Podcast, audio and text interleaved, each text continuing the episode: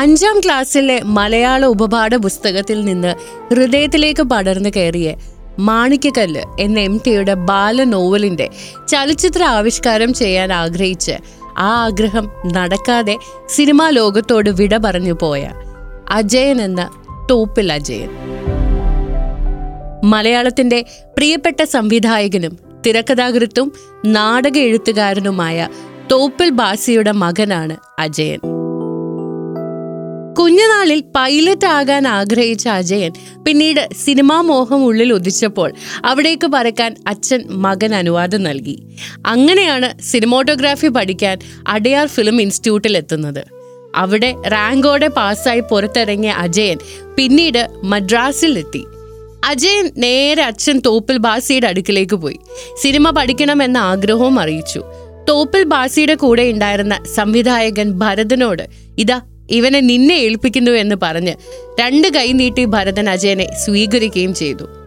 പ്രയാണം എന്ന സിനിമ മുതൽ ഭരതന്റെയും എം ടിയുടെയും കൂടെ അസിസ്റ്റന്റായി നിന്നു. പക്ഷെ അജയന്റെ ഉള്ളിൽ അന്ന് മറ്റൊന്നായിരുന്നു. അതിനു വേണ്ടി നേരെ എം ടി സാറിന്റെ അടുത്തേക്ക് പോയി. മാണിക്കക്കല്ല് സിനിമയാക്കണം. അതെ അഞ്ചാം ക്ലാസ്സിലെ മലയാള ഉപപാഠ പുസ്തകത്തിൽ നിന്ന് അജയന്റെ ഹൃദയത്തിലേക്ക് പടർന്നു കയറിയ അതേ മാണിക്കക്കല്ല് അദ്ദേഹം അതിന് അനുവാദം നൽകി. മാണിക്കക്കല്ല് സിനിമയാക്കാനുള്ള തന്ത്രപ്പാടിനിടയിലാണ് പെരുന്തച്ചൻ മനസ്സിലേക്ക് വരുന്നത്.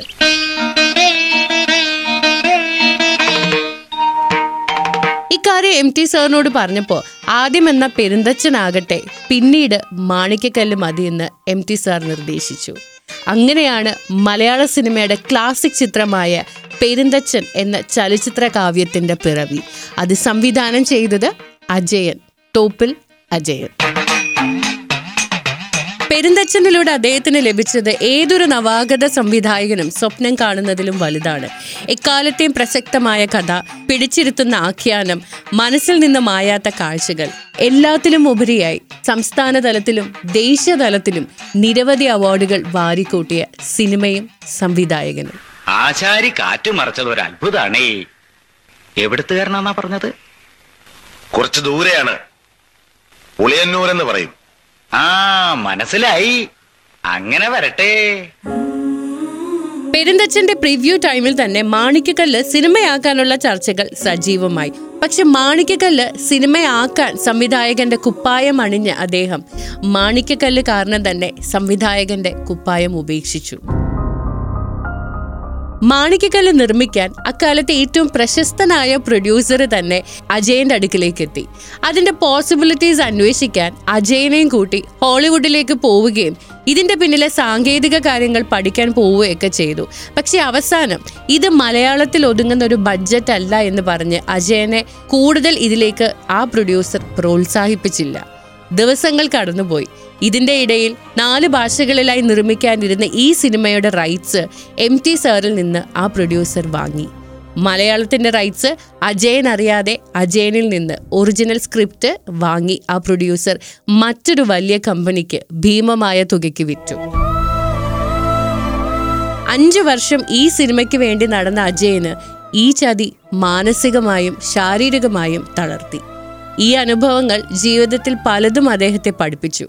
സിനിമയല്ലാതെ മറ്റൊന്നും ചിന്തിക്കാൻ അദ്ദേഹത്തിന് സാധിക്കില്ലെങ്കിലും പിന്നീട് ഒരു സിനിമ പോലും അദ്ദേഹത്തിന്റെ പേരിൽ വന്നില്ല. കഴിഞ്ഞ കാൽ നൂറ്റാണ്ടിനിടയിൽ ചിലരൊക്കെ സിനിമ ചെയ്യണമെന്ന ആഗ്രഹവുമായി അദ്ദേഹത്തിന്റെ അടുത്തേക്ക് പോയിരുന്നു. ചിലർക്ക് പെരുന്തച്ഛന്റെ മറ്റൊരു പകർപ്പ് മറ്റു ചിലർക്ക് തട്ടിക്കൂട്ട് പടങ്ങൾ. എല്ലാവരെയും സ്നേഹപൂർവം അടക്കി അയച്ചു അദ്ദേഹം. സംവിധായകന്റെ മേലങ്കി തൽക്കാലം ഊരുമാറ്റി കുടുംബനാഥന്റെ റോൾ അജയൻ ഭംഗിയാക്കുകയായിരുന്നു പിന്നീട്. പെരുന്തച്ചൻ എന്ന ഒറ്റ സിനിമ കൊണ്ട് മലയാളത്തിൽ തന്റെതായ വ്യക്തിത്വം എഴുതി ചേർത്ത പ്രതിഭാധനനായിരുന്നു അജയൻ. ഈ സിനിമ റിലീസായി ഇത്രയും വർഷം കഴിഞ്ഞിട്ടും കാലയവനികയ്ക്കുള്ളിൽ മറയുമ്പോഴും അജയൻ എന്ന സംവിധായകൻ മലയാള സിനിമയിൽ ഓർമ്മ പൂവായി നിലകൊള്ളുന്നു. തന്റെ ഭാവനയിൽ നിന്ന് ഒരു സിനിമ കൂടി പ്രേക്ഷകർക്ക് നൽകുക എന്നത് അജയന്റെ ആഗ്രഹമായിരുന്നു. അത് നടപ്പാക്കാനാകാതെയാണ് അജയൻ സിനിമാ ലോകത്തിൽ നിന്നും മടങ്ങിയത്. ഇതുപോലെ സിനിമയിൽ അറിയപ്പെടാതെ പോയ എന്നാൽ സിനിമയെ സിനിമയാക്കിയ അതുല്യ പ്രതിഭകളെ കുറിച്ച് കേൾക്കാം മാഗ്നിമാഷിപ്പിൾ വിത്ത് മീ ബോബി.